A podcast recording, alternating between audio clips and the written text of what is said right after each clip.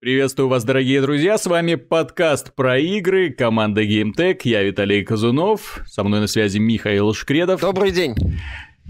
Отлично, громко поздоровался, и мы будем рассказывать, конечно же, про новинки игрового рынка, про то, что вышло на этой неделе, затронем то, что вышло на прошлой неделе, немного расскажем про инди-сцену. Для кого-то покажется, что много, но игры на самом деле впечатляющие, а также обсудим новости, благо они были достаточно горячими. Начнем прежде всего с одной удивительной игры, которая в Steam, Миша, описывается следующее. И я тебе сейчас зачитаю краткое описание, а ты скажи, хотел бы ты в это поиграть, да? Описывается следующим образом. Стратегия, приключенческая игра, симулятор, ролевая игра, антиутопия, атмосфера, решения имеют последствия, насилие для одного игрока, нелинейность, глубокий сюжет, мрачная. Чё это? Полное описание всех жанров плюс-минус? Все в одном. Судя это по описанию, это какой-то симулятор выживания, скорее всего. Нет, это, кстати, даже близко не симулятор выживания. Дело в том, что эту игру сделали российские разработчики. Называется она Beholder. Штука удивительная, и я бы даже сказал уникальная. Дело в том, что ребята воспользовались концепцией Оруэлла, романом Оруэлла 1984, полная безнадега, большой брат следит за тобой, тра-ля-ля. И здесь ты выполняешь роль такого маленького винтика в большой и страшной машине подавления свобод личности. Тебя вместе с семьей переселяют в дом в качестве смотрителя. И теперь ты должен заботиться о жильцах. Но заботиться очень своеобразно. Дело в том, что ты должен за ними подглядывать, ты должен обыскивать их квартиры, ты должен устанавливать камеры наблюдения, ты должен записывать их грешочки, ты должен отправлять начальникам в министерство записи, сфабрикованные или нет. Тоже ты можешь это решать. Но эта игра не про подлость даже, да? Где же еще имеет самое важное, что решение имеет последствия. И здесь ты всегда стоишь перед выбором, делать гадость или не делать. Но одновременно, делая гадость, ты делаешь плохо человеку, который вполне возможно может быть и невиновен. А с другой стороны, ты должен заботиться о себе, о своей семье, о детях, о жене. И тебе постоянно напрягают звонками, тебе дают новые задания, выселить одного, подставить другого. И в это время жена вешает лапшу в виде бытовых проблем, ребенок требует финансов на обучение. И вот это вот все вот кутюрьма, все сводится к тому, что ты постоянно вот так вот в беготне какой-то дурной, то подглядываешь, то лавируешь, то прячешься, и пытаешься найти деньги, а для того, чтобы найти деньги, нужно подставлять людей, а для того, ну, тебе их жалко, но, блин, лучше они, чем я, ну, вот такая вот логика идет. В игре потрясающая атмосфера, именно она такая мультяшная, но фигурки нарисованы, знаете, такими черными, без особых деталей, но с глазами, поэтому вот когда у человека не остается ничего, то есть субъективная личность его пропадает вот в таком вот обществе, вот такой вот интересный образ происходит, и остаются только вот такие большие испуганные глаза, которые преследуют тебя по ночам, от твоих жертв, наверное, если ты посадил невиновного человека, а здесь такое случается сплошь и рядом. То есть игровой процесс, в принципе, если помнишь, была такая игра, называется «Как достать соседа», да? Я помню, но по описанию твоему и идеологии она ближе к Papers, please. Вот-вот-вот, это что-то типа Papers, please, но и, ну, в том числе я просто как достать соседа, потому что здесь тоже постоянно пробираешься в чужие квартиры, постоянно все обыскиваешь, ловушки, правда, ставить нельзя, гадости делать особо тоже такие, но игра интересна именно тем, что ты общаешься с людьми, ты у них выпрашиваешь одолжение, да, то есть там кастрюлю, там жена попросила, идешь там уже так, может быть, у вас есть кастрюля, кастрюля, взять и не вернуть, да. А на следующую ночь взять и написать докладную на этого человечка, чтоб того приехала полиция и увезла. Знаешь, вот это, такие вот маленькие гадости. И интересно сам подход, интересен сам подход. Дело в том, что мы играем не за плохого человека, у нас всегда есть выбор, да. Вот, но эта игра прекрасно показывает, что может сделать маленький человек вот в большой, хорошо отработанной системе машины подавления, которая превращает любую личность, ну, просто в существо, которое послушно выполняет приказы и не смеет ослушаться. Постоянные приказы, постоянные запреты, отменяют одну литературу, другую, отменяют фрукты и овощи. Прям да, и ты должен... Вот, и ты должен постоянно в этих условиях выживать. Потрясающее музыкальное оформление. Очень хорошо сопровождает. Очень интересный вступительный ролик. Интересно, когда тебя, если ты не справился, выводят в наручниках. Ну, поскольку это инди-игра, которая основана на свободе выборов, постоянно свобода выборов, при этом с сюжетом, что интересно. То есть там много диалогов, много общения. И в этом плане ее интересно перепроходить. Много концовок, не все, далеко не все они хорошие. Чаще всего вас будут забирать в наручниках из-за того, что вы не справились, вовремя не сумели выполнить задание или просто не успели добежать до телефона, чтобы ответить на звонок из министерства. Там особо не рассусоливаются. В общем, дорогие друзья, игра имеет очень много положительных отзывов в Steam. И если вы хотите поиграть в, на самом деле, что-то очень приятное, необычное, ну вот Миша вспоминает Papers, please, и на самом деле так оно и есть. Если вы, вам нравится такой подход, но если в Papers, please отпугивает... некоторых именно графический стиль, то здесь с графическим стилем все хорошо, это трехмерная игра. Это мутная. Ну, это не почему мутная? Я же тебе описал. Ну, я же говорю. Ходишь, вот у тебя дом. Я знаю. И ты по этому дому туда-сюда подсматриваешь замочную скважину, обыскиваешь вещи, дожидаешься, пока люди уйдут из дома. Вот, устанавливаешь камеру, а потом смотришь, что они там будут делать. При этом свободных мгновений, когда там, чем бы мне заняться, нету, потому что тебя постоянно напрягают задания, постоянно выдают новые, постоянно нехватка денег, и ты думаешь, где их взять. То есть вот главный герой, он живет вот в состоянии постоянного стресса. И, по-моему, когда его в финале... Ну, у меня еще не получилось ни разу выйти на хорошую концовку, но вот когда, мне кажется, его в финале выводят в наручниках... Ой, вздыхаешь с облегчением, наконец-то все это закончилось, все как игре, оно все пропадом. Вот. Но ощущение от игры, конечно, потрясающее, просто потрясающее, потому что здесь собрались коллектив, который сделал отличный звуковой дизайн, отличное стильное визуальное оформление, подошел к концепции, воспользовался романом Оруэлла для того, чтобы создать вот облик тоталитарного, такого вот сумасшедшего общества, где личность просто давят каблуком и превращают ее в ничто, и вот ты сам со временем тоже становишься этим самым ничто, и это достаточно интересно. В общем, рекомендую. Beholder от русских разработчиков, честно говоря, вот подобные игры заставляют поверить, что в России все-таки возможны... На самом деле креативные, творческие, хорошие игры, помимо условно бесплатных проектов и всяких там мобилок. Сегодня, к сожалению, российская индустрия нас не радует такими большими проектами, а вот на инди-сцене появляются вот такие вот маленькие шедевры, и нельзя этому не радоваться. Ну, хоть чужие вот, идеи научились компилировать. Уже шаг вперед. Причем достаточно неплохо.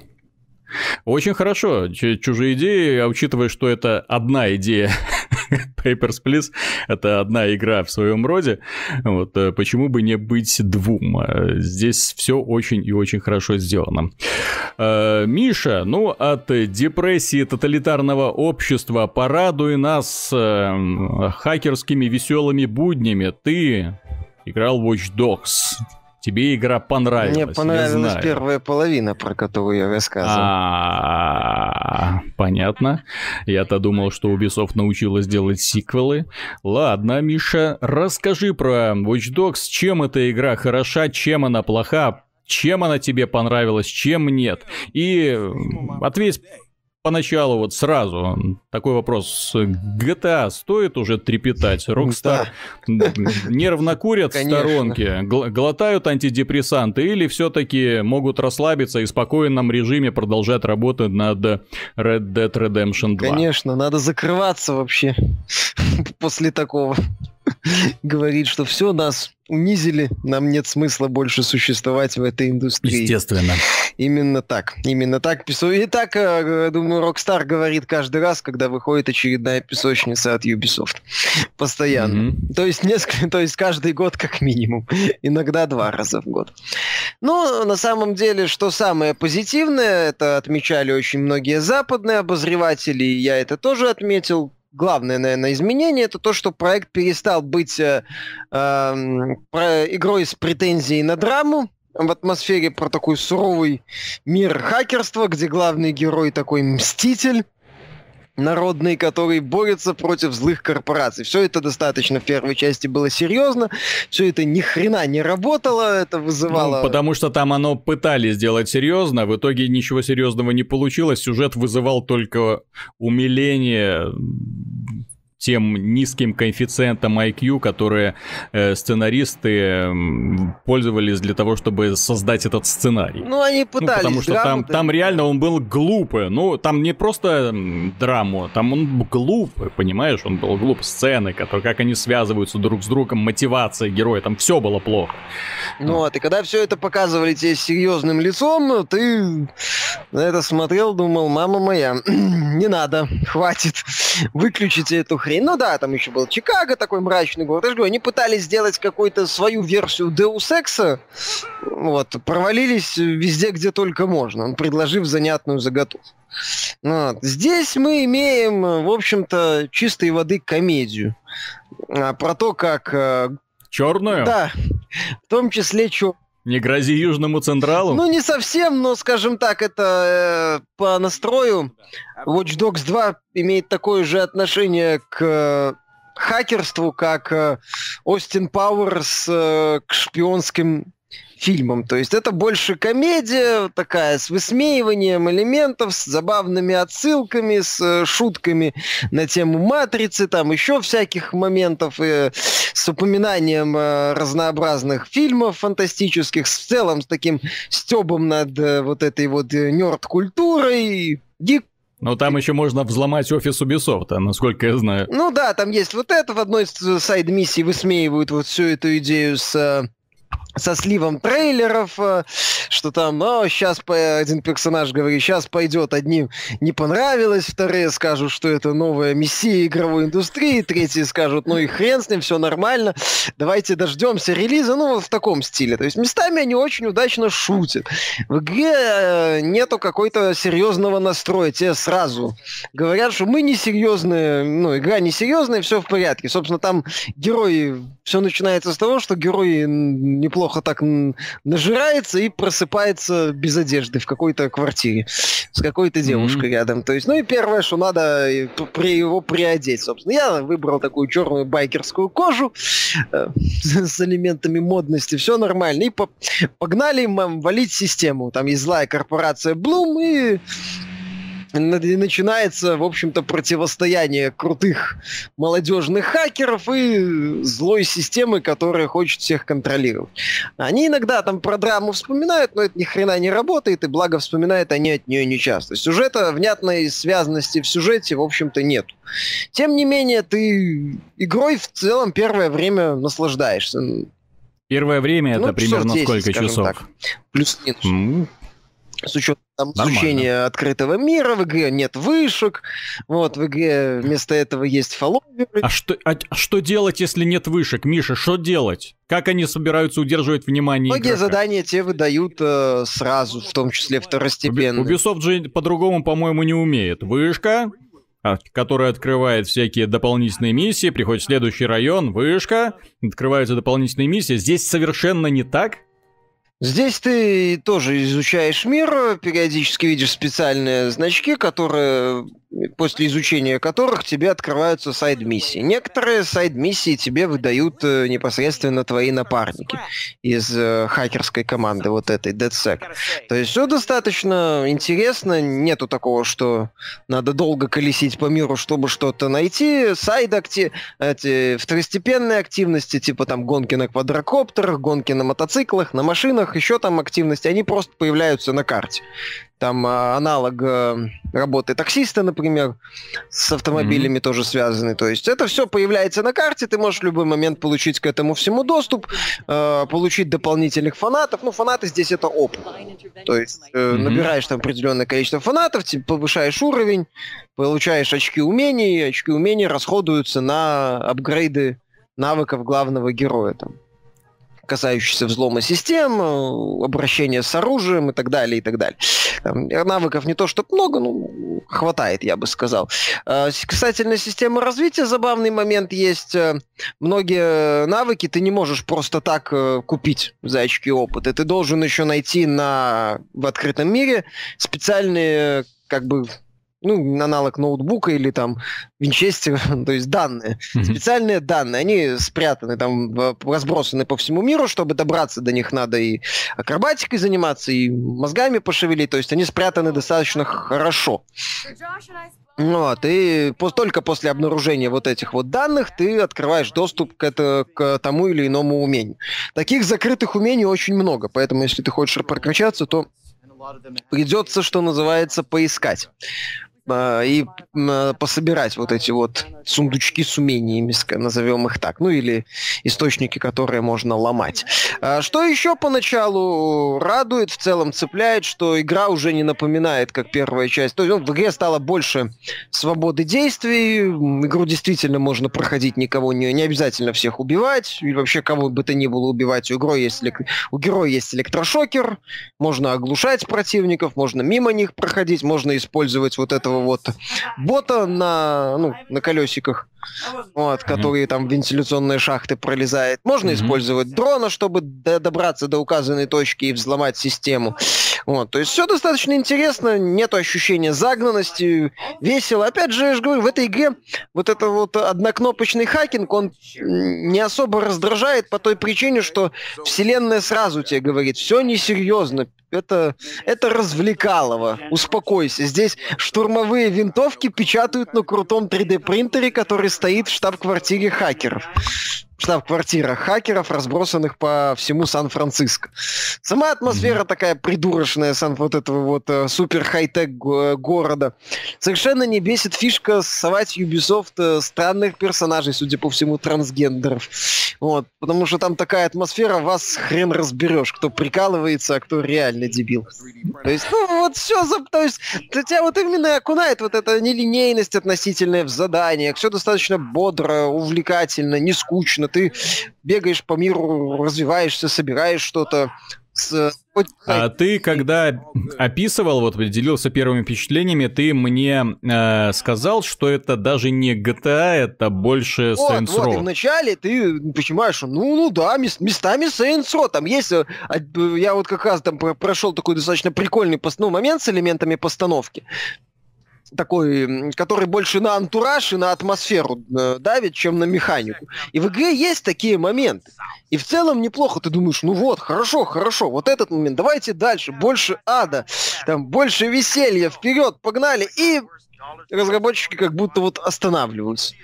То есть начинается вторая половина игры, да? Ты понимаешь, что авторы... Не знаю, смотрел последний кроссовер ностальгирующего критика ВГН и Блэк Нерда на черепашки-ниндзя Out of the Shadows?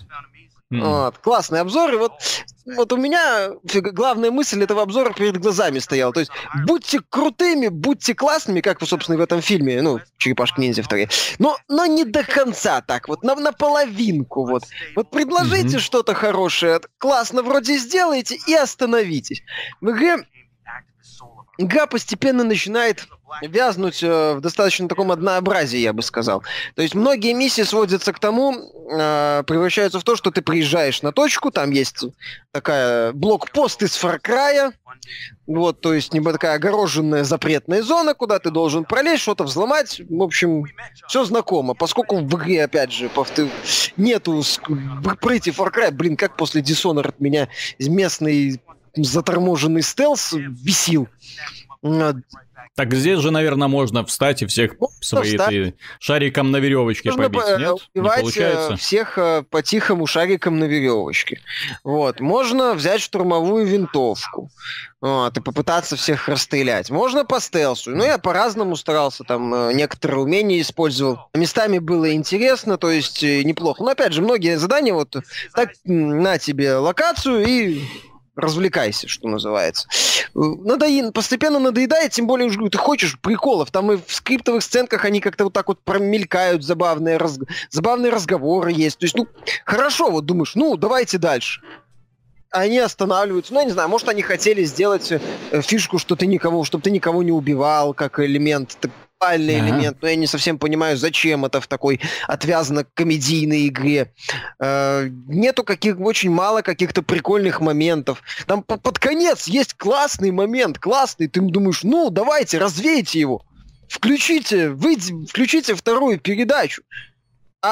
И все, вот такой момент, то есть на уровне тренировки, знаешь, тебе кажется, что вот тебе дали один там крутой элемент механики, ты думаешь, сейчас они зажгут, разгонятся, а ничего дальше не происходит, миссия заканчивается, и в рамках кампании этот элемент больше не используется. Думаешь, какого черта, почему, блин, финал кампании у вас это опять... полустычка с кучей бронированных солдатиков. Благо, в этот раз стычки с бронированными солдатиками не сильно затяжные. Вот. То есть, непонятно совсем. С одной стороны, вы предложили такую сумасбродную атмосферу хакерского приключения без загонов. С другой стороны, вы только предлагаете хорошую идею, интересный момент, какой-то такой безумный, местами откровенно безумный, и все заканчивается. Вот. Я уже к тому, что да, хакинг здесь по-прежнему однокнопочный, но что, в общем-то, было понятно. Они зачем-то сохранили эту дебильную игру водопроводчика. Вот. Где-то, да, по линиям вращать вот... Да. Они решили, что хакинг — это интеллектуальная забава, так почему бы и нет, да? Нам нужна какая-нибудь игра, которая проверяет интеллект игрока на прочность. Да. Вот такая вот простенькая. Хорошо, хоть не пятнашки заставляют. В этот раз просто этот водопроводчик еще на окружении, элементы, эти трубы, они нарисованы на окружении, то есть еще передвигаться. Это так, не сильно значимый вариант. То есть, и в итоге, вот где-то начиная со второй половины приключения, ты постепенно так вот вязнешь вот в этом вот не то чтобы однообразии, но какой-то скуки, отсутствие каких-то интересных решений, точнее их очень редкости вот этих вот решений и отсутствие их развития. В итоге получается, что да, это круто, но половинку. Как-то так, то есть это неплохой сиквел, наконец-то сделали нормальный город, там, исправили множество недочетов предыдущей части. Важный вопрос, а герой плавать умеет? Само собой. Отлично. Так и Эйден, по-моему, это прекрасно. Умел. Нет, это хорошо. Я просто после Ассасина первого всегда спрашиваю. В играх Ubisoft бывают чудеса, которые не объясняются логикой. Ubisoft уже с этим давно. Это самое дружит. То есть, вот как-то так, и в итоге ты постепенно теряется эта атмосфера сумасбродства, потому что, с одной стороны, да, прикольные персонажи, с другой стороны, достаточно унылые миссии. То есть, не хватает ада, скажем так. То есть, если вы делаете такой трэш, угар и веселуху, так делайте ее. Если вы делаете, с одной стороны, такую забавную вселенную, тогда реализуйте возможности этой забавной вселенной. Слушай, а у меня вот вопрос есть. Они в трейлерах показывали достаточно ограниченный набор хакерских возможностей. Дронов, летающего, катающегося, да, возможно, через смартфон взламывать там машинки, открывать двери. бомбы какие-то ставить. В игре вообще много возможностей или все упирается вот в тот небольшой наборчик, который нам показывают? Достаточно, там в принципе ничего больше особо и нету. То есть набор не сказать, что прям крышу сносит. Не Deus Ex с его невидимостью и кучей особенностей. Ну там можно, например, сделать из противника цель для полиции, чтобы они за ним охотиться начались. Можно использовать то, что они пофиксили, особенности противостояния банд и полиции, то есть заставить бандитов перестреливаться с полицией. Вот. А, что, кстати, работает. Вот главный вопрос. Хорошо, что я вспомнил. Этот мир вообще ощущается живым? Да. Или это по-прежнему декорация? Нет, в этот раз это адекватное, скажем так, не какой-то новый качественный новый уровень песочницы Ubisoft не взяли, что ожидаемо, но в этот раз они хотя бы сделали более-менее живой город. То есть внятные такие декорации, ну, в смысле оформление, ощущение движухи имеет место, статисты чем-то занимаются, там собаки могут на тебя лаять. А на тебя они реагируют? Ну, там на героя могут начать собаки лаять, там, если ты с кем-то столкнулся, там, куда прешь, там, разная реакция может быть, там, достаточно неплохо, не скажу, что... А если тачку захочешь угнать, там разная реакция на одни и те же события, да, то есть они... сделали разные характеры для жителей города. Я бы не сказал, там есть набор реакций, которые переключается, это плюс-минус сейчас во всех песочницах. То есть сказать, что в игре есть какие-то раздражающие моменты, когда ты просто бегаешь по миру, там заходишь в какие-нибудь магазинчики, то есть статисты что-то делают, я же говорю, на тебя простая реакция есть, то есть собаки на тебя могут лаять начать, еще что-нибудь, вот, там полиция куда-нибудь может проехать, там может перестрелка какая-нибудь случиться внезапно, то есть не то чтобы этих событий много, но они иногда случаются и элемент жизни мира придают, то есть этот момент они сделали. Я же говорю, они исправили очень много таких серьезных недочетов первой части. Ну, хотя там это не столько заслуга сейчас Watch Dogs 2, сколько демонстрация того, что в первой части очень много косяков было, в том числе достаточно серьезно.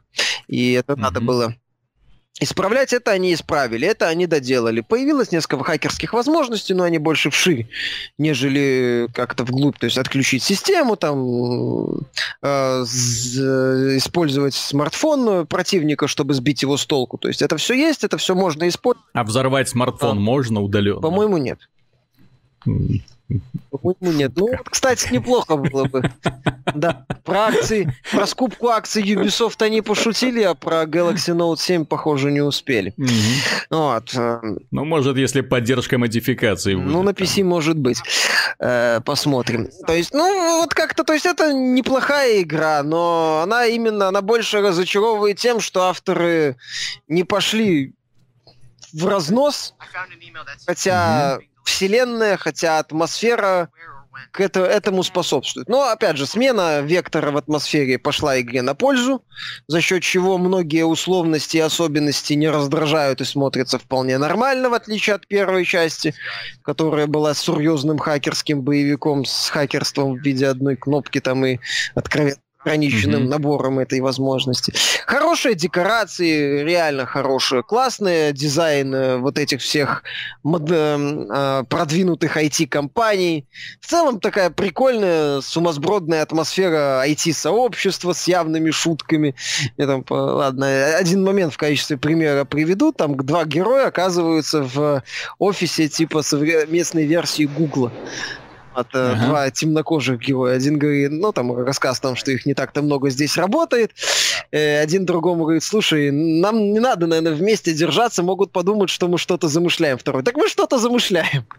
Вот. То есть, ну, забавно, да, местами он откровенно показательно так примитивен. И это работает, потому что ты вот окунаешься в эту придурковатую атмосферу этой версии... такой немного вывернутый наизнанку IT-сообщество. Это забавно, это, с моей точки зрения, местами действительно смешно.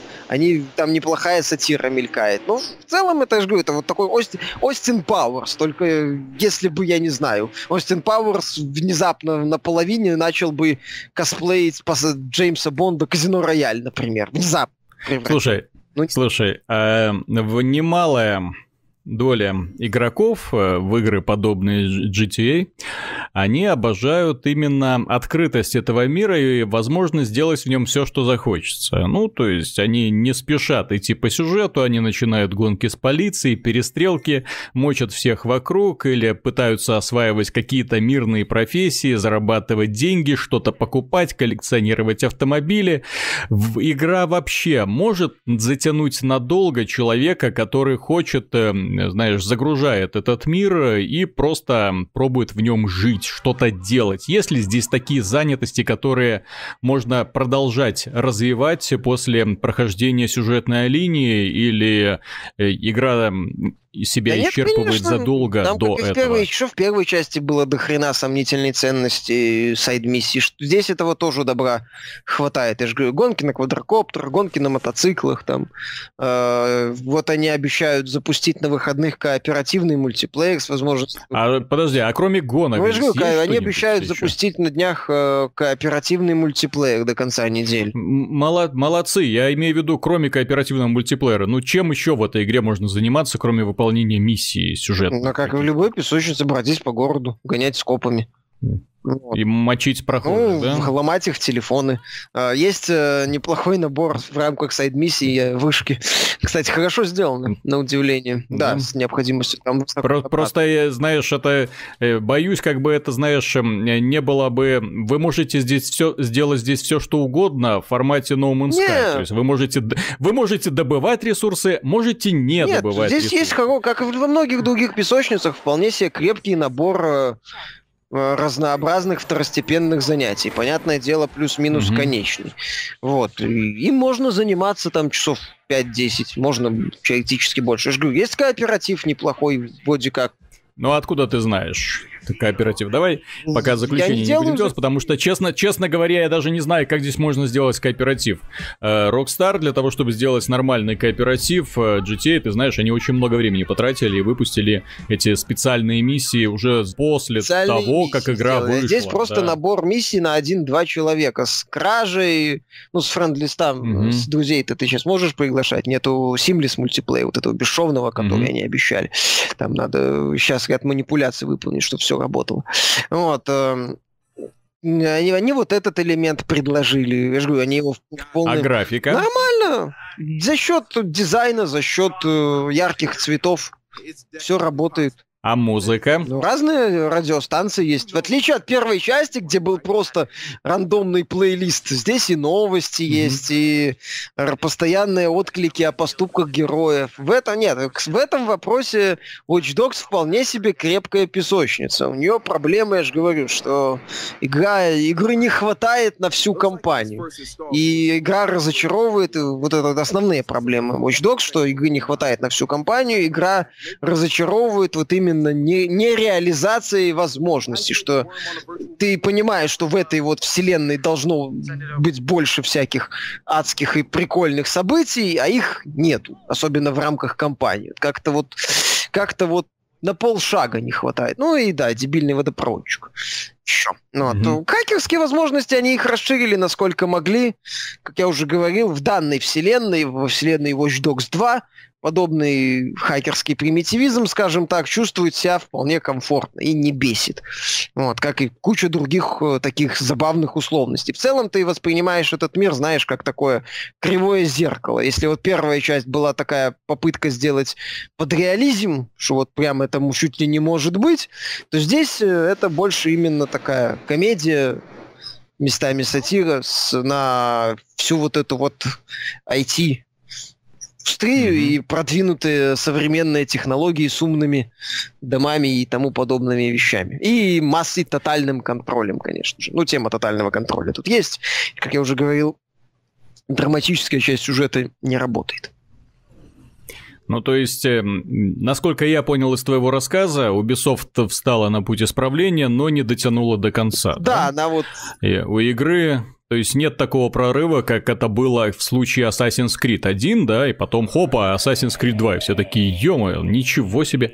Вот, а здесь такого нету, я так понимаю. Здесь, скажем, здесь такого нет, как, например, в Dishonored 2, когда ты понимаешь, что все, что можно, расширили, а ряд проблем полностью устранили, при этом не наделали новых каких-то явных косяков. Здесь ты видишь, что многие проблемы устранены, фундамент доработан, допилен, ушло много таких проколов, типа, как я уже сказал, в Watch Dogs 1, где не было радио, где преступники и бандиты, если ты... Ой, бандиты и полицейские, если на перестрелку главного героя и бандитов приезжала полиция, то они вместе начинали тебя валить в первой части. Здесь нет. Здесь бандиты... Да-да-да, очень дико раздражало. Здесь противостояние бандитов и копов можно использовать себе во благо. Вот. Здесь вот эти все многие косяки они убрали. Вот. Они добавили комедийную атмосферу, за счет чего игра стала просто лучше восприниматься. Это принципиальный момент.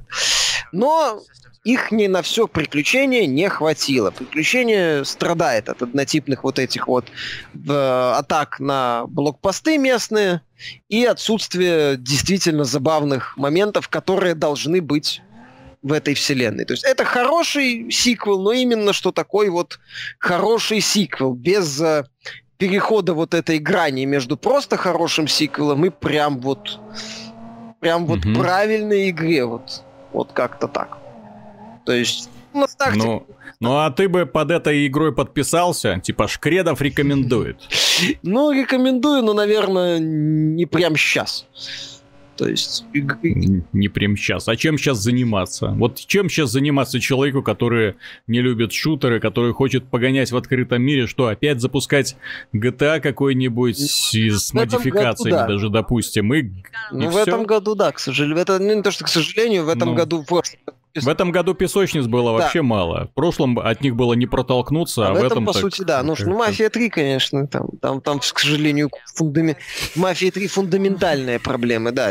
Кстати, вот момент, да, важный в пользу Watch Dogs, что здесь каких-то таких прям адских фундаментальных проблем нету. Компания нормально движется вперед. Сайд-миссии, опять же, даже если они примитивны по механике, они могут быть интересны по сюжетному наполнению.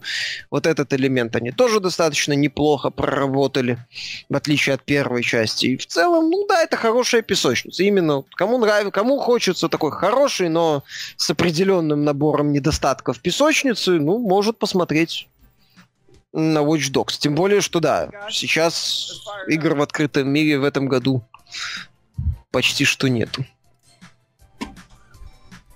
К сожалению. Ты знаешь, кстати,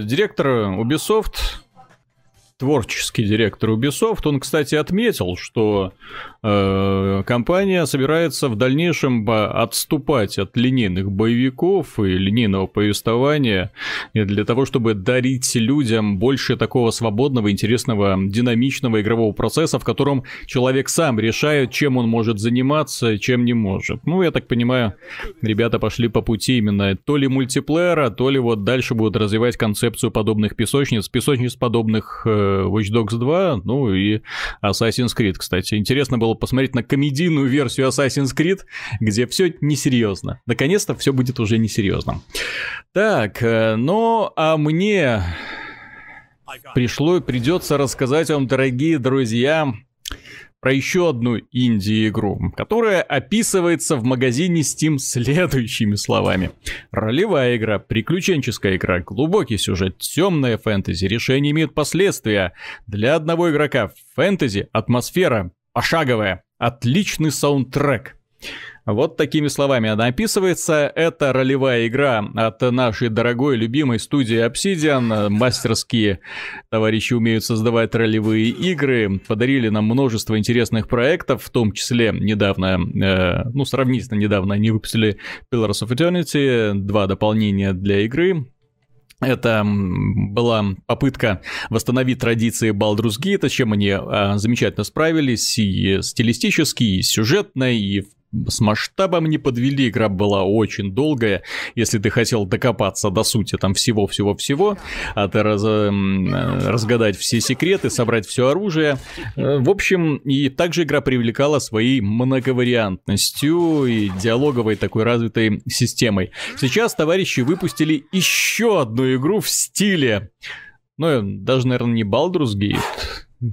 Сейчас ребята выпустили еще одну игру, даже не знаю, не в стиле Baldur's Gate, а в стиле именно мрачного, темного фэнтези. Я такого от них не ожидал, честно говоря. Ребята сделали Tyranny. Это тирания по-нашему, где мы играем на стороне зла, за представителя зла, причем не просто за представителя, а за чуть ли не одного из главных товарищей, который руководит процессом завоевания мирных добрых государств и вынужден лавировать в бурном потоке политических интриг, ну, в том числе сражаться с повстанцами, сражаться с неприятием с одной стороны и с другой стороны в армии, потому что там завоевание ведется двумя армиями, которые принципиально разные подходы имеют, то есть одни больше такие, как орда, племя сумасшедшее, которые приходят, всех убивают, кого не убивают, тех вербуют к себе, абсолютно неорганизованная такая толпа. Вторые больше придерживаются железного кулака, порядка, строгой армейской дисциплины, но абсолютно безжалостны к врагам, после себя оставляют только выжженную землю. Игра очень интересна тем, что здесь мы создаем героя, ну, именно как владыку, то есть он вершитель судеб, которого посылает главный император во главе вот этого всего войска вперед. Но интересно это тем, что ты перед тем, как создавая своего героя, в этот же процесс входит формирование истории этого мира, предыстории. То есть тебе рассказывается, чем ты занимался до этого, и ты должен решать определенные поступки, какие ты делал, в пользу кого, что уничтожал города или нет, позволил спастись одной стороне или другой, бросил людей в атаку, на мясо, или все-таки решил пожалеть солдат и попробовать другой подход. И эти решения формируют для тебя вот это вот мир к отношению к тебе лично войск разных. Это ты уже входишь, если внимательно читал вот эти свои выборы, что ты делал, то понимаешь, почему некоторые к тебе относятся презрительно, понимаешь, откуда они вспоминают некоторые твои действия в прошлом и почему они тебя так не любят. Или, например, другие, почему они относятся к тебе очень уважительно.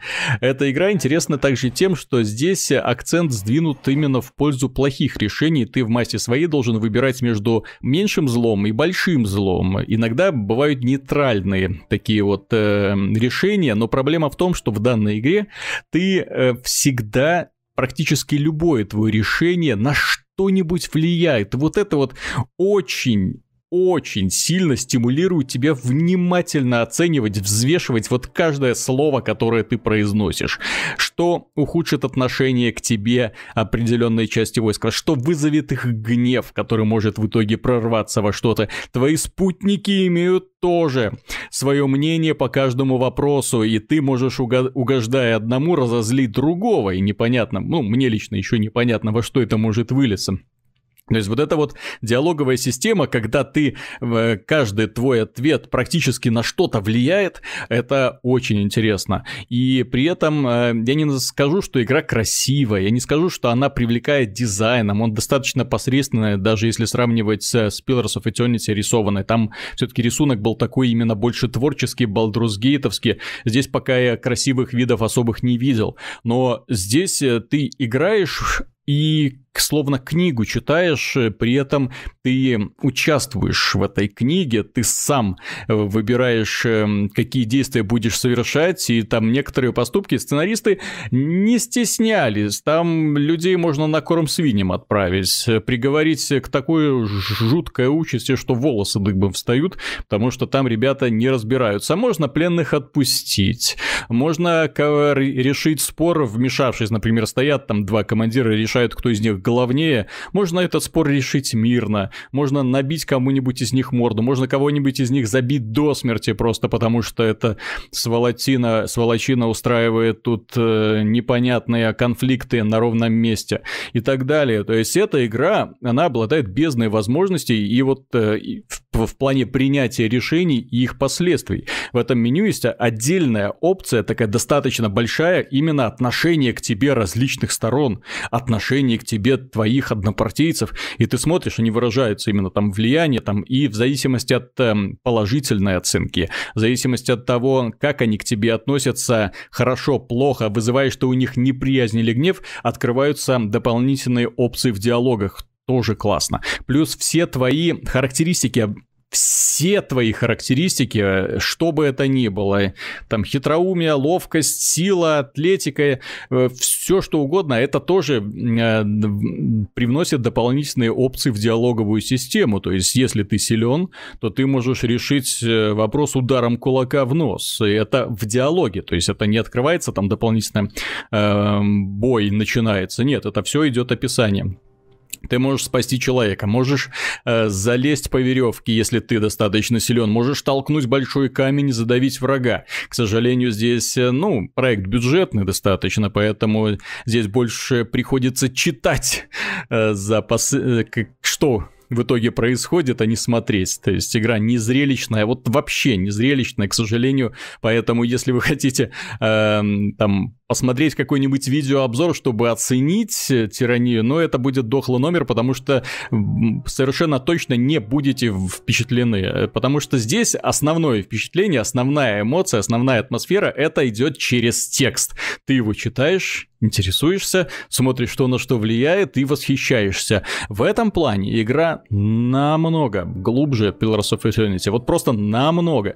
Это одна из тех игр, которые на самом деле могут претендовать на звание ролевых, потому что здесь, ты можешь делать все, что угодно, но при этом твои действия на самом деле влияют на этот мир, на самом деле определяют ход событий, на самом деле ты получаешь новые возможности, но в то же время какие-то ограничения, и все это приходится, со всем этим приходится мириться. Плюс разработчики не заперли нас в рамках одного класса, то есть при создании мы выбираем лицо, кстати, графика очень простая, это все тот же движок Unity, ненавистный мной движок Unity, я его не люблю, и когда игра выходит на этом движке, я уже заранее начинаю морщиться, потому что знаю, что все это приведет к достаточно простой графике при очень долгих, неоправданно долгих загрузках. Вот Pillars of Eternity, она как раз из таких, очень долгие загрузки, причем непонятно откуда.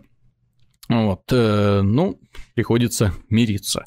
Так вот, здесь, когда ты создаешь героя, формируешь его внешний облик, прически, не так много, все знакомо, портретики, лица, какого-нибудь вылепить своего товарища в стиле Skyrim, конечно, вот очень бы хотелось, но нет такой возможности, из заготовленных шаблонов делаешь выбор, поэтому здесь самый большой интерес, это когда ты начинаешь формировать его способности, и оказывается-то, что он имеет доступ сразу ко всем веткам развития, всего их 6, то есть можно делать воина, лучника, мага, и в процессе дальнейшего его развития, когда он получает уровни, ты можешь выбирать ему способности, опять же, из всех этих открытых уже веток развития, можешь сконцентрироваться на чем-то одном, можешь попытаться объять необъятное, и боевая система здесь примерно такая же, как было в Pillars of Eternity, или... проще говоря, Baldur's Gate.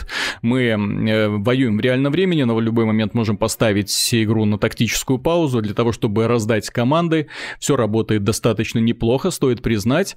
И что важно, здесь появилась такая штука, как комбо-удары. Комбо-удары союзников. То есть каждый твой союзник, ты с ним можешь вместе совершить какой-нибудь очень, очень красиво исполненный классный прием. К примеру, в команде «Лучница» ты ее можешь подбросить в воздух, и она прямо в полете расстреляет вражеского лучника. Классно смотрится.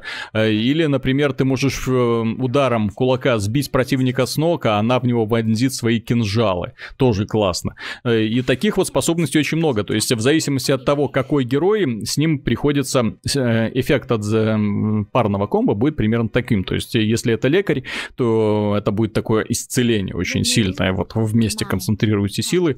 И, кстати, что интересно, в этой игре есть также...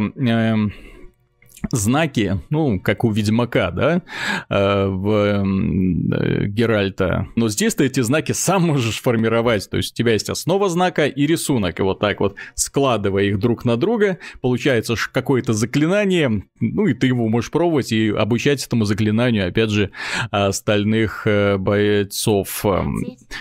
Опять же, это недобрая игра, что мне очень нравится. Очень много диалогов, очень много личностей, очень много характеров. И со всеми приходится... дружить или нет, можно разыгрывать из себя дипломата, можно говнюка, можно идти вперед, пробивая всем лбы, можно пытаться всех уговаривать. И эта игра, кстати, позволяет во многих сценах, я уже посмотрел, во многих сценах просто избегать сражений, что мне показалось достаточно удачным решением. Но опять же, всегда приходится рассчитывать на... последствия, потому что они не факт, что тебе в итоге понравится. Так что, дорогие друзья, если вам нужна ролевая игра, именно такая вот хардкорная ролевая игра, здесь достаточно много уровней сложности для того, чтобы подобрать их под себя. Если вам нужна хардкорная ролевая игра, которая на самом деле оправдывает это название, это не боевик, вот что самое важное, пожалуй. То есть игра совершенно незрелищная, но при этом она предлагает тебе намного больше игровых моментов, чем любой другой ролевой боевик современной эры игростроения. Ну, это не Skyrim, это не Fallout 4, это не Ведьмак 3. Здесь все гораздо сложнее.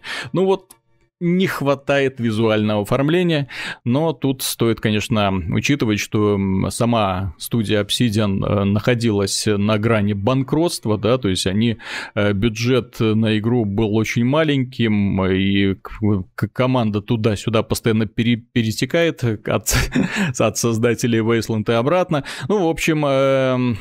процесс идет, здесь остается только пожелать ребятам успеха, что у них будут все больше и больше и больше нарабатывать аудиторию, нарабатывать поклонников, потому что такая игра, как Tyranny, это на самом деле очень хороший положительный пример и заставляет поверить, что с ролевыми играми еще долго не будет покончено. Вот один период вышло сразу 3 хороших проекта ролевых, это было Pillars of Eternity, Wasteland 2, Director's Cut, который был сильно доделан, отличался от первоначального варианта, и Divinity Original Sin. Сейчас вот выходит Tyranny, Divinity Original Sin 2, уже выходит, ну, уже доступно в раннем доступе, кто хочет, ну, и делается Wasteland 3. Ну, будем надеяться, что на этом фронте появятся и новые лица какие-нибудь. Слушай, а как в Tyranny компания организована? А то там люди жаловались, что про квесты мало информации в целом. В смысле компания? Как везде, ну, как обычно, приходишь в лагерь, берешь миссии, идешь на глобальную карту мира, там выполняешь эти миссии. Все. А, то есть нормально, там с заданиями все хорошо. Ну, их на самом деле много. Их много как в пределах лагеря. Так тебе могут отправить куда-нибудь на Кудыкину гору. Ты можешь там выполнять задания, причем не просто там пойди всех убей. Нет, там вербовка товарищей или розыск потерявшихся воинов. Ну, пока еще не могу говорить за всю игру, потому что не видел ее все. Это все-таки достаточно долгий проект. Он меньше времени занимает прохождение, чем Pillars of Eternity. Ну, там акцент на разветвленных решениях и последствиях поступков. Да, меньше времени, но судя по сайту How Long to Beat, то есть если вы хотите все узнать, то есть это будет часов 40. Ну, тоже неплохо, очень неплохо, плюс учитывая, что эта игра на самом деле строится вокруг разветвленной системы решения их последствий. Это очень-очень здорово, на самом деле. Причем я не вижу здесь такой вот искусственной затянутости, когда тебя бы заставляли очень много сражаться или там очень много бегать туда-сюда. Ну, учитывая, что это ролевая игра именно классического типа, здесь именно большую часть времени ты проводишь за чтением, поэтому... Ну, как в случае с Pillars of Eternity. Да, и за менеджментом. Так что в этом плане однозначно рекомендация. Таким образом, в этом выпуске, дорогие друзья, Watch Dogs 2. Если вам хочется побегать по открытому миру, поучаствовать в хакерской типа истории. Beholder. Потрясающий проект от русских разработчиков, который... имеет очень-очень много положительных отзывов в Steam, не только моих, не только мое мнение, но это мнение вот очень сотен людей, которые на самом деле посмотрели, оценили эту игру и очень понравилось. И это Tyranny, возвращение к истокам, снова классическая ролевая игра, снова маленькие человечки, если... вы приемлете такой подход, но это именно та игра, которая, ну, даже не то, что по... как пример ностальгии, если вы хотите что-то в стиле. Это именно пример хорошей, качественной ролевой игры, которую на сцене ААА проектов просто уже не найти. Не найти. Вот здесь в жертву принесено визуальное оформление, да, но и совсем... не ощущаешь дискомфорта, потому что все-таки самый мощный графический процессор находится вот здесь, в голове. Вот, так что однозначно рекомендую. В РПГ, как было говорено уже не раз, графика не важна. И я придерживаюсь, в общем-то, того же мнения. Ну да, к новостям. Миша, тут у нас, оказывается, Крис Мэтсон, который недавно ушел из Blizzard, великий геймдизайнер, сценарист, создатель вселенных Warcraft, Diablo, StarCraft, человек-легенда. Вот он ушел из Blizzard, работал там все это время, провел там большую часть своей жизни. Он признал, что ушел, потому что на него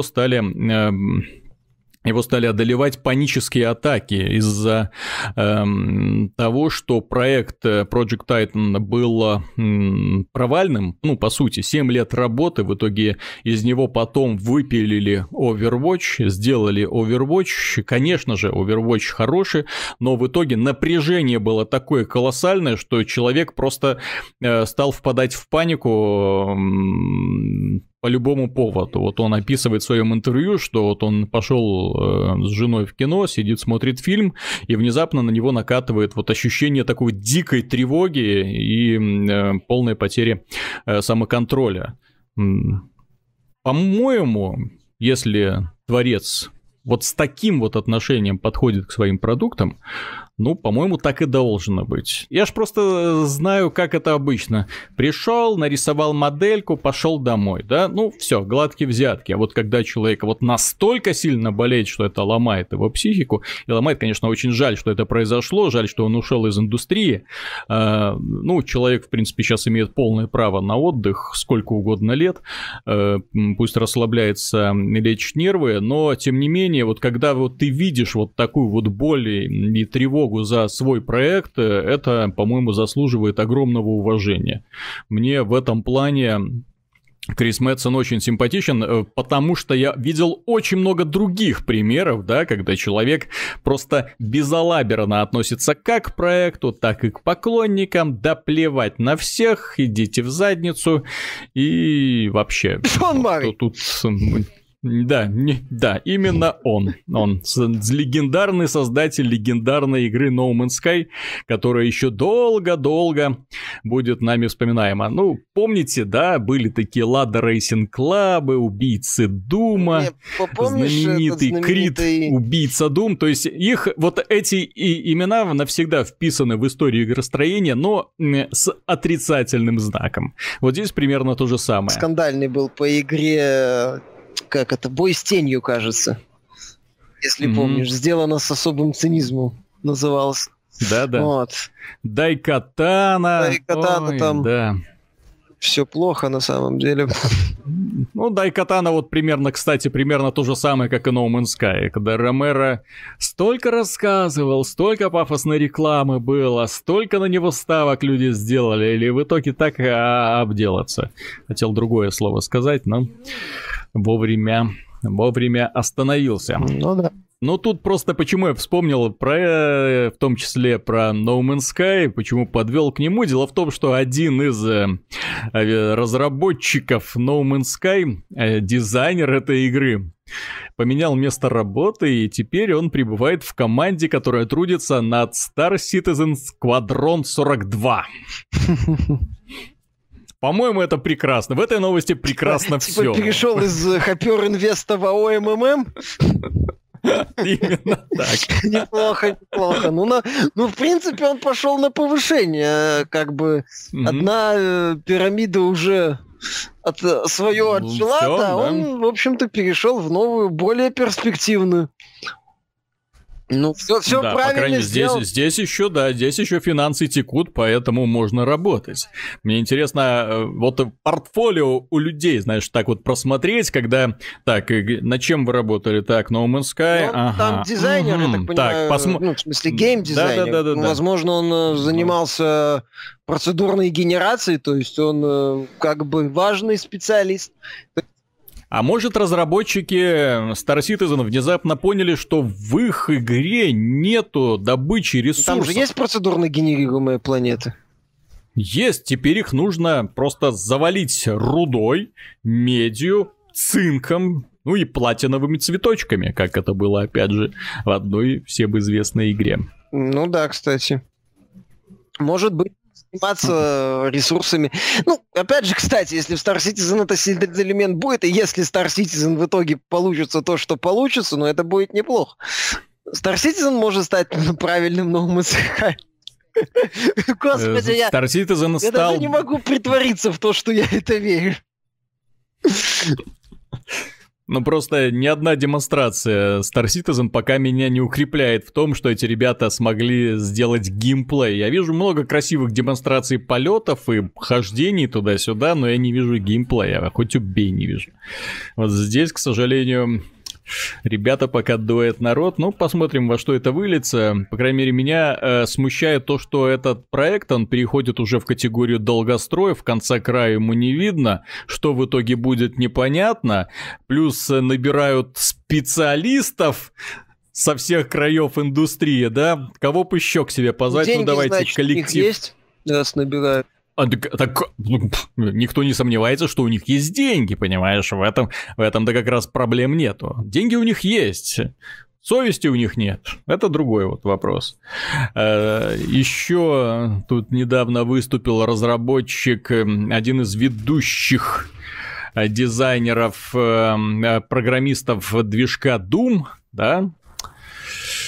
Который, кстати, его слово имеет очень большой вес, благодаря тому, что он не только работал над движком id Tech 6, кстати, очень хороший, очень, на самом деле, производительный движок, если пользователи PC могут там говорить, что, там, может, и не такой красивый, да, ну, по крайней мере, сделать на консолях, современных консолях 1080p и 60 FPS при такой графике, вы знаете, это на самом деле очень и очень большое достижение. Я аналогов этому, по крайней мере, не вижу. Так вот, этот товарищ работал все это время до вступления в id Software, работал в студии CryEngine, и он создавал все их вот эти вот, ну, не один, естественно, да, но работал над CryEngine 1, CryEngine 2 и над третьей итерацией. То есть, ну, человек, профессионал своего дела, который работал над, на самом деле, очень крупными высокобюджетными проектами и знает играх, об их нутре, об их программировании не понаслышке.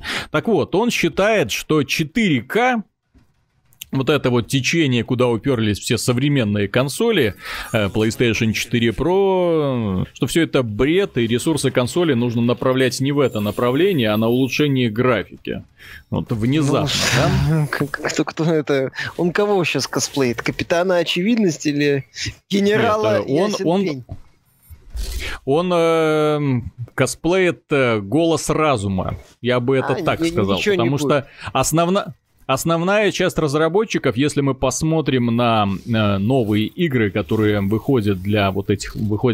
Project Scorpio еще не вышел, а который выходит для PlayStation 4 Pro, ну, там же основная фишка, которая задвигается, это 4К. Попытка сделать 4К. Мы делаем 4К. Потому что это путь наименьшего сопротивления. Понимаешь? Естественно. Кто делает новые эффекты, это надо тестировать все, подгонять это под старую консоль, под новую консоль. Я уже не говорю про какие-то более сложные моменты. Проще сделать 4К, это дешевле. Вот и... Ну, знаешь... не знаю насчет дешевле, но не надо дополнительно, в смысле, если мы говорим об эффектах, о каком-то развитии в графике, то это все сложно, затратно и связано с дополнительной оптимизацией.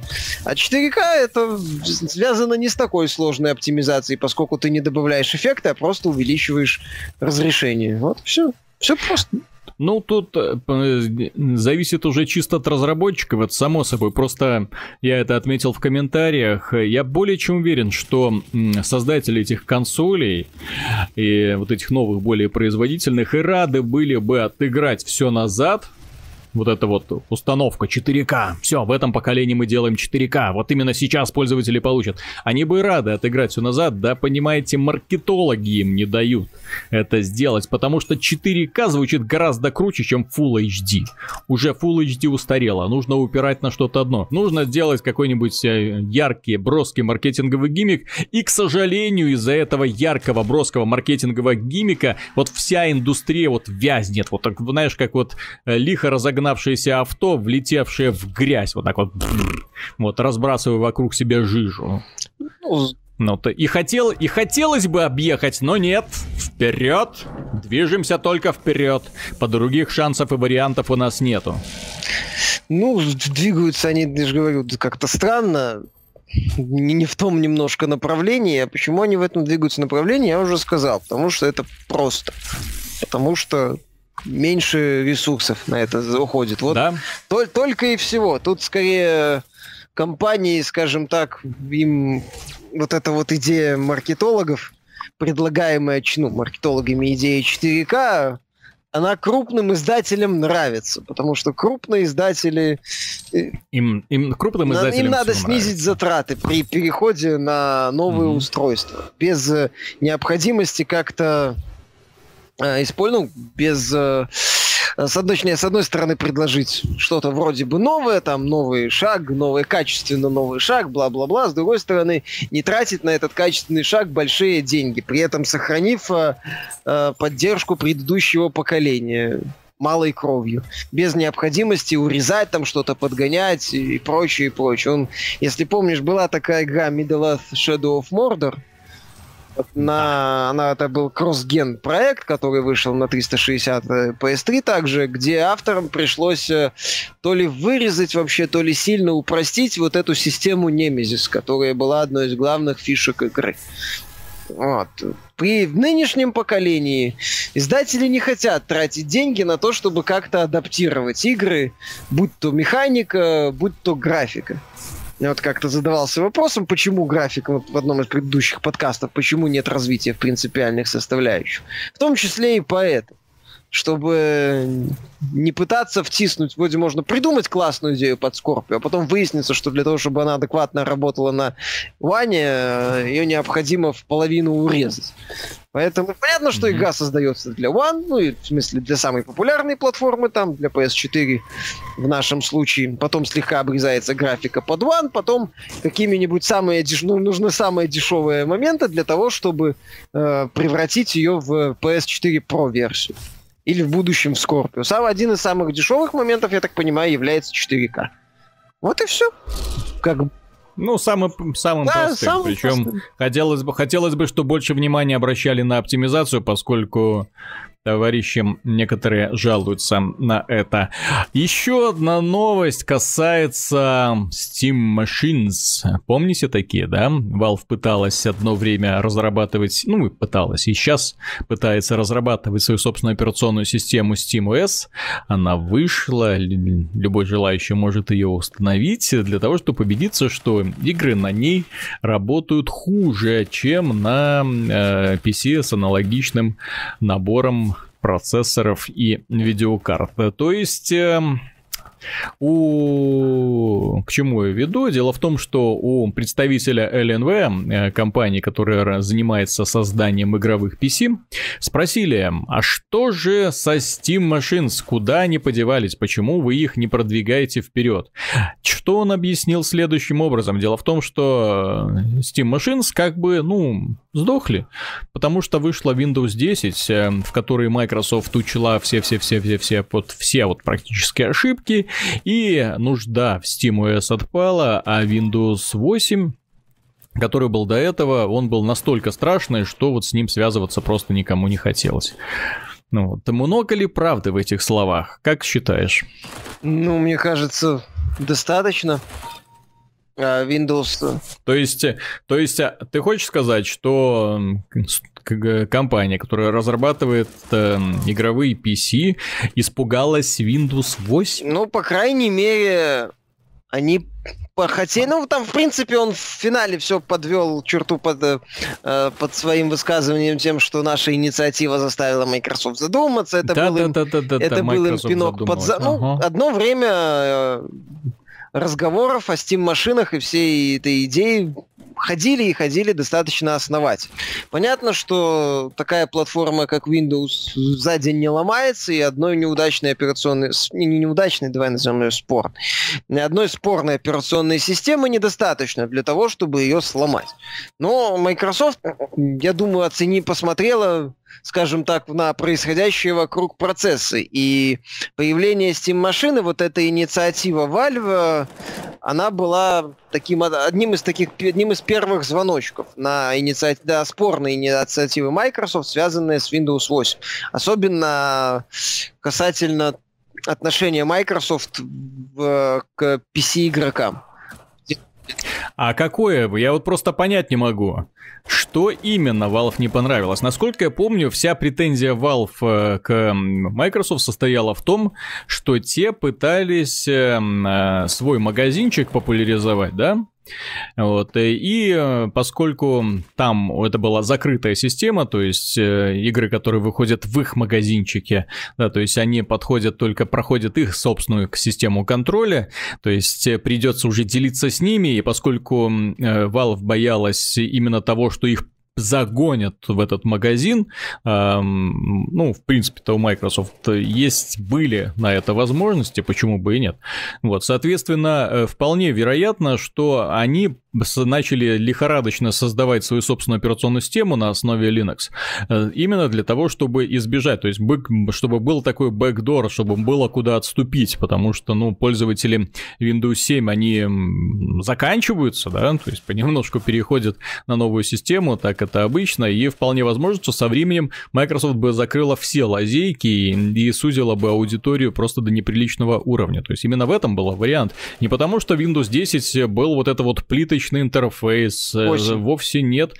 Windows 8 был этот плиточный интерфейс, он был неудобен, вызывал неприятие у многих PC-пользователей, он совершенно бестолково смотрелся, я совершенно с этим согласен, но фишка-то в том, то есть когда представитель Alienware говорит о том, что дали под зад, этим решением Microsoft, чтобы они сделали более удобную систему, и Windows 10 с точки зрения логики, он не сильно-то ушел от Windows 8, это та же самая восьмерка, только здесь приложения, которые раньше разворачивались, Universal Windows Platform, вот эти приложения вот, это, вот этого формата, теперь они в окошечках открываются, да, то есть есть десктопный режим, есть планшетный режим, который, в общем-то, возвращает нас во времена Windows 8, внешне, по крайней мере, все то же самое сохраняется. Но, тем не менее, политика Microsoft касательно PC-игр в целом и открытость. Да, изменилось. Теперь они усиленно наоборот, теперь они усиленно популяризуют свой собственный магазин. Тем не менее, не мешая особо все делают для этого. Другим. По крайней мере, во времена Windows 8, если помнишь, и первой попытки Microsoft сделать лайв, если ничего не путаю, на PC был платный мультиплеер в лайве. Ну да, который работал делать через пень-колод. Это было Windows Vista. Решение было Windows спорные Vista, и спорные и отвратительные решения Microsoft можно перечислять. Я им не прощу за то, что они безжалостно обошлись с EAX звуком. В общем-то, загубили на корню целую индустрию трехмерного звука, объемного, качественного, аппаратного звука, который был во многих PC-играх. Теперь этого нету. То есть, теперь для того, чтобы услышать что-то хорошее, да, ну, то есть, хороших наушников недостаточно для того, чтобы услышать, чтобы сделать в игре хорошее позиционирование, реверберации и прочее сумасшедшие звуковые эффекты, которые раньше наблюдались на звуковых картах. То есть это они уничтожили. Они уничтожили целый пласт. И, кстати, на самом деле те люди, которые думают, что сейчас в играх хороший звук, вот я в обзоре Titanfall отмечал, что звук там не очень, вот, потом начали спрашивать, а где же сейчас очень? Вот после того, как вышел Windows Vista, вышел новый DirectX, из которого выпилили и поддержку EAX, все, закончилось. Нету больше нормального звука. Вот Doom, патч для Doom, замечательная была реализация в Fear шутере, там класс, конечно, вот ощущение. Я специально недавно вот на Ютубе включил несколько роликов, там, где люди играли с включенным EAX, старые ролики, такие древнющие, и там особенно интересно показательно смотреть сравнение, точнее, слушать сравнение, вот когда я вот играю с EAX, играю без EAX, ну, колоссальная разница, просто колоссальная. Ну, а сейчас все это усредненное, да. Они пытались сделать свой собственный Windows Live с платным мультиплеером, сейчас слава богу, не пытаются, но, тем не менее, не оставляют попыток превратить Windows 10 в такую большую креативную платформу для игроков. Steam, конечно, им затмить не удастся. То есть, они работают, они идут в этом направлении. Я к чему веду? Я хочу сказать следующее. Как бы сотрудник Alienware не говорил, что вот, там, попытка разработки Steam Machines, это было знаком для Microsoft, ни хрена. Steam Machines сдохли, потому что это изначально была нежизнеспособная система.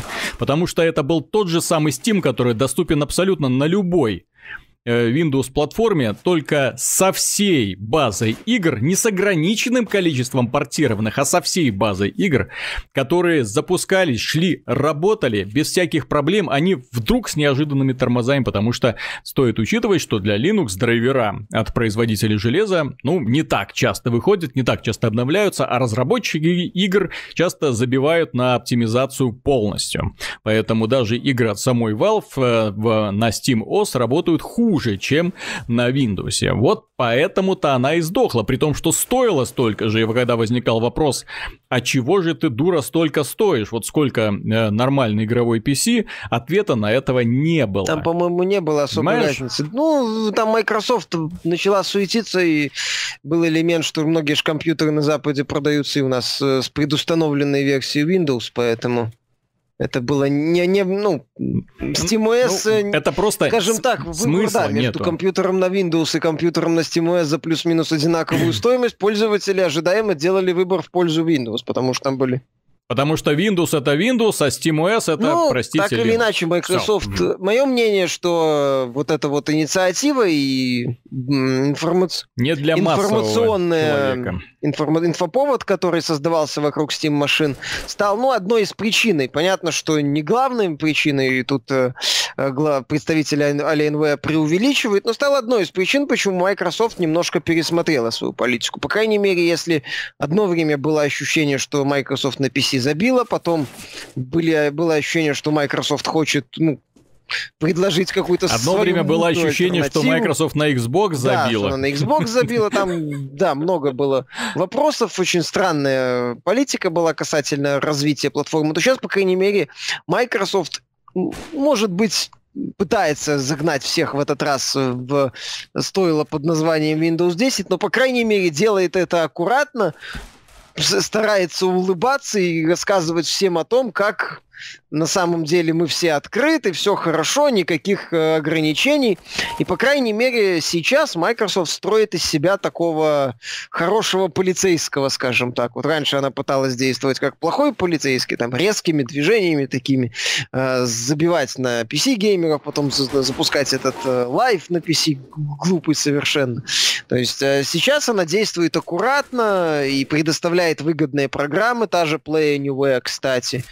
Вот, предлагает пользователям право выбора, выход всех своих игр на Windows 10. Я еще отмечу, что мне нравится тот вариант, что они превратили Windows 10 в очень долгий проект. То есть они, вот ты знаешь, вот они делают, медленно идут, я согласен. Они не делают так вот быстрых, решительных шагов для продвижения своего Windows 100, да, но... последовательно, шаг за шагом, с каждым обновлением, с каждым большим обновлением, они к этому подходят, договариваются с издателями, пытаются вводить региональные цены. Кстати, приятно было, что некоторые игры без поддержки Play Anywhere, стоит учитывать, в России в Windows 10 можно купить дешевле, чем с Play Anywhere. То есть уже начинают соображать и в этом направлении, учитывая, что эта корпорация большая, очень решения принимаются достаточно медленно, но приятно видеть, что это не просто единовременное решение, которое, о, теперь мы выпускаем наши игры и на PC тоже. Нет, то есть они к этому вопросу подходят последовательно. Так, мы выпускаем наши игры, мы развиваем магазин, мы улучшаем оптимизацию, мы договариваемся с издателями, так. И вот так вот последовательно, раз за разом, они делают интересные шаги. Так что сейчас, конечно, Valve не стоит вообще бояться Microsoft, потому что сервис Steam, ему аналогов нету и не предвидится. Вот, так что тут все хорошо, и дальше можно сотрудничать абсолютно без необходимости дальше развивать свой, собственно, этот SteamOS. Хотя, конечно, это будет больно для пользователей этих самых Steam машин, которые их купили, хотя, с другой стороны, может, а что мешает купить лицензионный ключ Windows 10, да, и поставить, и нормально себе дальше играть, туда наверх поставить Steam и дальше радоваться жизни. Valve не стоит бояться Microsoft по той причине, по крайней мере, в краткосрочной перспективе, что Microsoft сейчас политика хорошего, как я сказал, хорошего полицейского. Microsoft сейчас не пытается всех задавить и со всеми подряд, ну, именно так вот быстро, какие-то такие глобальные решения, чтобы вот мы, наша платформа, только так, только через Microsoft, только через это. Microsoft сейчас пытается договариваться и пытается действовать очень аккуратно и, ну, скажем так, осторожно, применительно к другим сервисам. Не пытается на них давить, не пытается их как-то так забарывать вот именно резкими ударами, предлагая аккуратно свою альтернативу, свои какие-то фишки. То есть пытаясь, скажем так, цивилизованно конкурировать. Вот как-то так. И, скажем так, в нынешних реалиях спокойно уже воспринимая существование Steam как одной из ведущих PC-платформ. Ну, Free-to-Play же еще есть со своими клиентами. И Battle.net. Вот, то есть спокойно вот в этом пространстве развивается и, ну, Microsoft как отдельный игрок, и предлагая свои решения. Нормально. опять же, Microsoft к этому пришла, мне кажется, не в последнюю очередь благодаря вот этой шумихе, созданной Valve. Не только из-за Steam Machine, но это было одним из элементов. Хотя главный элемент, не будем себя обманывать, это старт Xbox One и в целом необходимость Microsoft быстро очень менять политику и двигаться. Если бы Xbox One стартовал так, как он должен был стартовать, как логичное развитие 360-го, то, мне кажется... Было бы все хуже для нас, Ой, как все было бы плохо в отношениях, скажем так, Microsoft и PC-платформы. Вот. Как бы, кстати, интересно, в таких реалиях Steam-машины себя чувствовали, мне кажется, так же. Я же говорю, здесь просто сама идея изначально была провальна, изначально. Закончим мы выпуск со следующей интересной новости, достаточно неожиданной. Electronic Arts выступила с инициативой, которая, судя по тексту новости, да, то есть они там теперь обязывают стримеров... учитывать одну маленькую особенность. И вот когда заходишь в текст этой новости по ссылке, ты сначала думаешь, все, Electronic Arts подготовила какую-то гадость, да? Как же это без этого, да? Вы нам будете отдавать все деньги за просмотры, как Nintendo делает. Вы не имеете права транслировать игровой процесс. Что-нибудь подобное. Нет, Electronic Arts выступила с другой инициативой, которая, опять же, направлена на повышение лояльности аудитории. Теперь все стримеры, которые будут транслировать игровой процесс за деньги, то есть по соглашению с Electronic Arts в рамках пиар-компании, рекламной кампании, какой-нибудь еще компании, теперь они будут обязаны ставить водяной знак на свои видео, типа advertisement Electronic Arts или supported by Electronic Arts. Это сделано для того, чтобы не было ни у кого сомнений, что появление данного видео оплачено.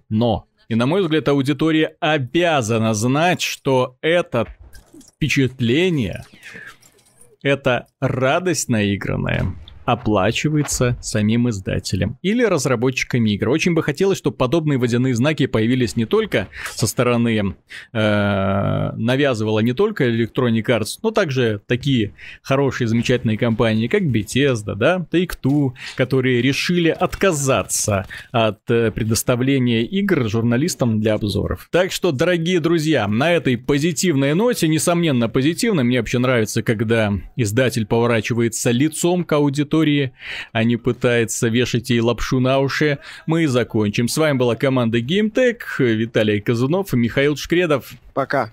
До следующей недели.